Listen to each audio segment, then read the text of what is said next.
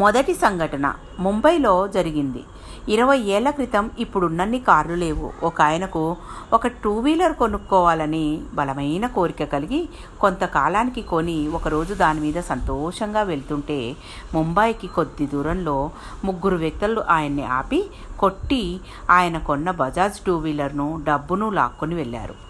ఆ ముగ్గురులో ఒకడు వాపసు వస్తుంటే చాలా నీరసంగా ఉన్న ఈయన తనకు సహాయం చేయడానికి వస్తున్నాడేమో అనుకున్నాడు. కాదు, మూడోవాడు ఈయన్ని మరోమారు గట్టిగా కొట్టి వేలికున్న ఉంగరం, ఖరీదైన కోటును, ఆఖరికి బెల్టు, టైనీ కూడా లాక్కుని వెళ్ళాడు. అరగంట తర్వాత స్పృహ వచ్చి సహాయం అడిగినా ఎవరూ రాలేదు. కష్టపడి దగ్గరలో ఉన్న చెట్టు కింద కూలబడ్డాడు. అప్పుడు ఒక కూరగాయలు అమ్మే ఒక ఆమె ఈయన పరిస్థితిని చూసి నీళ్లు తాగించి నడిపించుకుంటూ తన గుడిసెకు తీసుకెళ్ళి రెండు రొట్టెలు పెట్టి మళ్ళీ ఒక ఆటోలో కూర్చోబెట్టి ఇంటికి పంపించింది. ముంబైలో ఒక ఆసుపత్రిలో తన భార్యకు ఒక పెద్ద ఆపరేషన్ చేయించి డబ్బు చెల్లించేందుకు చాలా కష్టపడుతున్న ఒక పేద వ్యక్తి కౌంటర్ దగ్గర పాత పర్సు తీసి అప్పు చేసి తెచ్చిన డబ్బును చెల్లించబోతుంటే పర్సులో అతను పెట్టుకున్న ఫోటోను చూసి పక్కనున్న ఆయన, ఈమె మీ భార్యనా అని అడిగాడు. అవును అన్నాడు అతడు. అప్పుడు ఆయన, మీరు డబ్బు చెల్లించవద్దు, ఆమె ఆపరేషన్ ఉచితంగా చేస్తాం, మీరు దిగులు పడకండి అన్నాడు. ఆపరేషన్ చేయించుకుంటున్న ఆమె ఎవరు? ఆ రోజు కూరగాయలు అమ్ముతున్న ఆమె. ఆపరేషన్ ఉచితంగా చేస్తాము అన్న ఆయన ఎవరు? దొంగల చేతిలో దెబ్బలు తిని డబ్బు, వాహనం, ఉంగరం కోల్పోయిన అతనే. అతను ఒక డాక్టరు. ఆమెకు ఆపరేషన్ చేసి ప్రాణం నిలబెట్టింది కూడా ఆయనే. కర్మకు జ్ఞాపక శక్తి చాలా ఎక్కువ. రెండవ సంఘటన అమెరికాలో జరిగింది. హ్యారీ, జార్జీ స్నేహితులు కలిసి వ్యాపారం చేస్తున్నారు. మంచి లాభాలు వచ్చాయి. అప్పటికింకా ఇద్దరూ ఇంకా పెళ్లి కాని వారే. లాభాలు వస్తున్న సందర్భాన్ని సెలబ్రేట్ చేసుకోవడానికి హ్యారీ తన ఇంట్లో జార్జీకి పార్టీ ఇవ్వాలనుకున్నాడు. ఆ సాయంత్రం జార్జీ వస్తున్నాడు. అతని మనసులో ఎన్నో ఆలోచనలు పుడుతున్నాయి.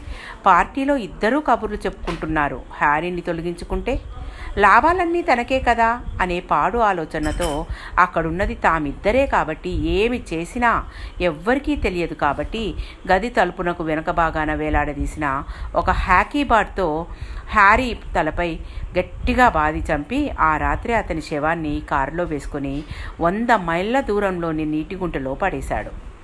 మనశ్శాంతి కోసం హ్యారీ రెండేళ్లు ఇండియాకు వెళ్ళాడు అని అబద్ధం సృష్టించాడు.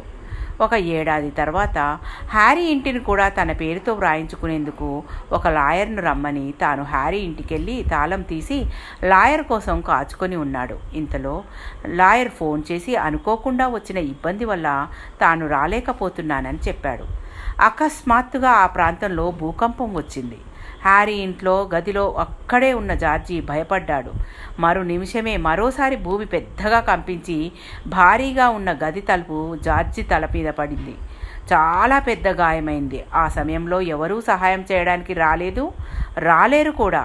ఎందుకంటే అది భూమి కంపిస్తున్న సమయం, ఎవరి ప్రాణాలు వారికి తీపి. జార్జీ అక్కడే చనిపోయాడు. ఆసక్తికరం ఏమిటంటే, ఏ తలుపు వెనక ఉన్న హాకీ బ్యాట్తో జార్జీ ఆనాడు హ్యారీని తలపై కొట్టి చంపాడో, ఇప్పుడు అదే తలుపు జార్జీ తలపైనే పడి అతన్ని చంపింది. కర్మకు జ్ఞాపక శక్తి చాలా ఎక్కువ. ఏ విషయంలోనైనా, ఎవరి విషయంలోనైనా, తల్లిదండ్రులు, స్నేహితులు, బంధువులు, కొత్త వాళ్ళు, నమ్మక ద్రోహం చాలా పెద్ద పాపం, పరిష్కారం లేని పాపం. మన మేలు కోరే మంచి వ్యక్తి, వ్యక్తుల హృదయాన్ని గాయపరిస్తే అది తీవ్రమైన పాపం. ఎందుకంటే మన హృదయంలో, మన చేతి బొటనవేలి సైజులో ఆత్మ ఉంటుంది. అక్కడే దైవం ఉంటాడు. అటువంటి చోటైన హృదయాన్ని గాయపరచడం అంటే దైవాన్ని గాయపరచడమే. అంకుష్టమాత్రః పురుషో మధ్య ఆత్మని తిష్టతి. అబద్ధాలు చెప్పడం, నమ్మించి మోసం చేయడం, కఠినంగా మాట్లాడడం, ఇతరులు చేసిన మేలును మరవడం, తేలిగ్గా తీసుకోవడం, ఇవన్నీ మనం చేస్తున్న పాపాలు. Thank you. మీ పద్మజ.